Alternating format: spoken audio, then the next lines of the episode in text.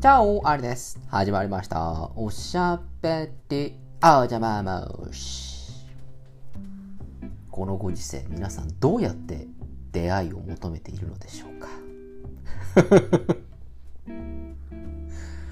か。以前もお話をした気がしますけれども、飲み会があったりとか、なんかこう歓迎会とか、そういったものがあるっていうと、まあなんかそういう機会で仲良くなって、それでなんかこう結婚していくっていうような、なんかそんなものは見ることもあるだかと思いますし、なんか友達の紹介でえみんなで飲みに行くとか、合コンなるものをやるとか、なんかいろいろ食事の場を通して人と出会い、そして結婚をしたり付き合ったり、ああだなこうだなというような男女の関係になるというようなことがあるような気もしますけれども、こういった時勢の中でいくと、皆さんどうやって出会っていくのでしょうか。マッチングアプリ一択なんでしょうか。もしくは、えー、昔の友人に声をかけたりとかって、そういうやり方になるんでしょうか。なんか新しい出会いっていうのがなくなるんじゃないかななんていうふうにこう思うんですよね。マッチングアプリ一択になっちゃうんじゃないかというふうにこう、あのー、思ってしまうんですよね。それは果たして健全なのかと、まあ、不健全というわけではないと思うんですけれども、いいか悪いかって言ったらなかなか人を選ぶような気もするんですよね。会ったこともない人と話が盛り上がるのかと、そういうことですよ。僕が言いたいのは僕が言いたいのはそういうことなんだっていうことでね、仲良くなってから男女の仲になっていくのか。よくありますでしょ、友人の延長上として男女の仲になるか、はたまた、いやあなたは友人としてしか見れないからみたいな、なんかそういう言い分もあるじゃないですか。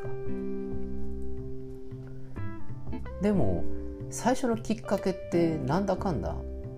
こう対面で会ってからみたい な, なんかそういう感じがするんですけど、やっぱりこうマッチングアプリ一択というこういう世の中になっていくと、もうだいぶ自己開示をして、それでもって実際に対面して、そうしてこうなっていくっていう、そういうような流れにもなっていくんですかね。私の場合はどうしてもこうペラペラしゃべるペラオなのでなんかこうあれなんですよね、そういうのが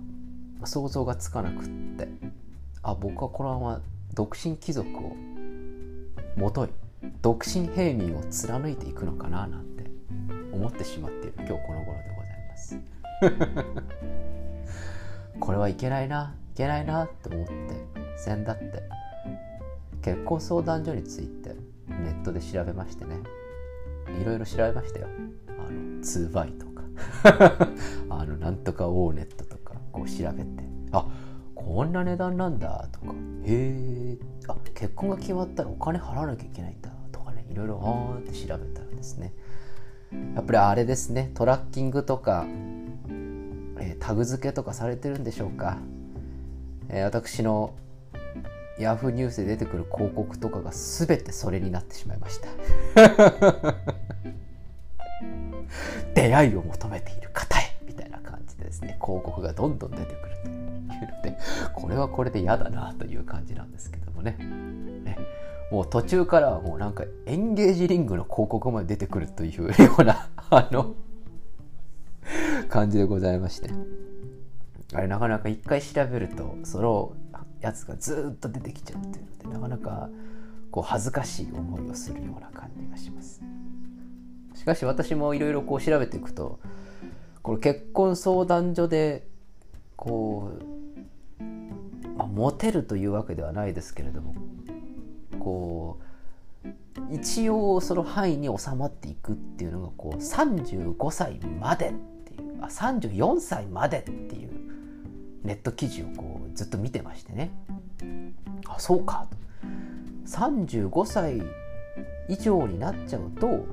まあ、いわゆるこう検索でこう引っかからなくなっちゃうっていう、そういうことなんでしょうね、おそらく。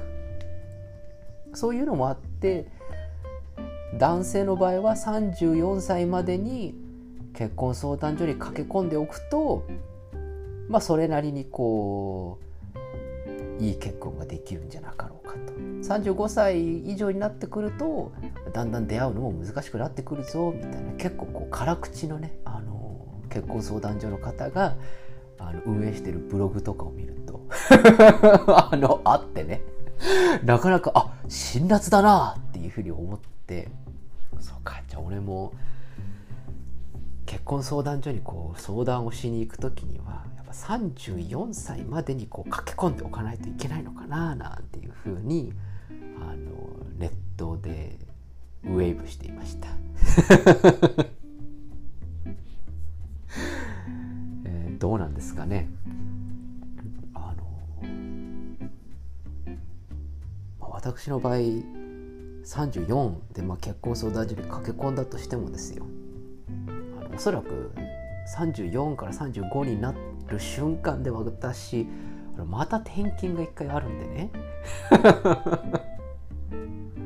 それをどういうふうにこう対応するかってなかなか難しいことなんですよ。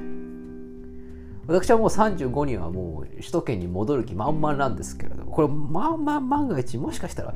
もういっかいなんかわけのわからないど田舎に飛ばされる可能性もなきにしもあらずという、そういう噂をあの人事の方から伺いまして、えーっていうふうにちょっと今絶望に浸っている中、そんな中結婚相談所に相談しに行って、あ、じゃあ結婚おめでとうみたいな感じで、じゃあ今度はアリ君ベトナムだみたいな感じになった時にそれは大丈夫なのだろうかとか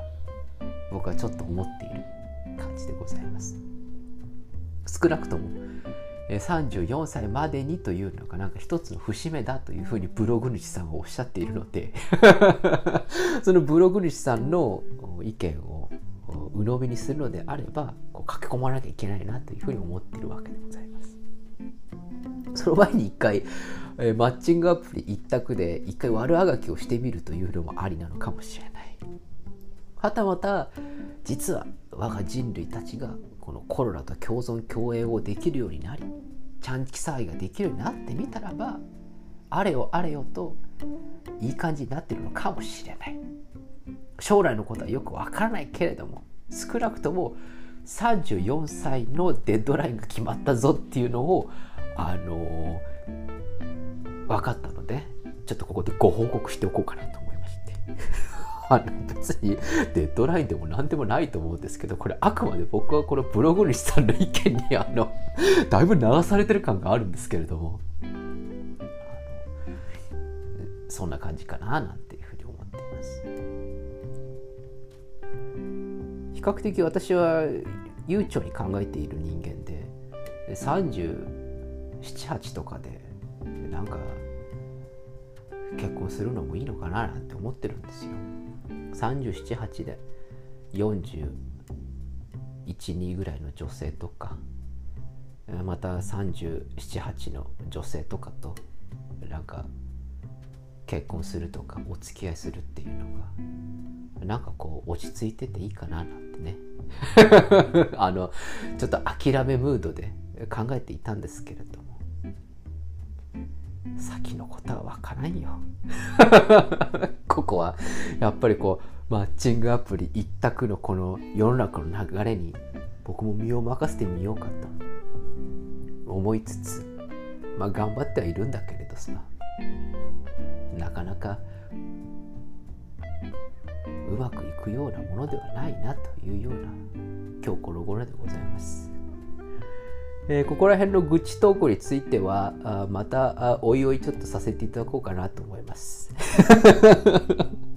えー、僕の中では、えー、マッチングアプリ、えー、一択にはならないぞ問題、えー、これ結構話長くなるので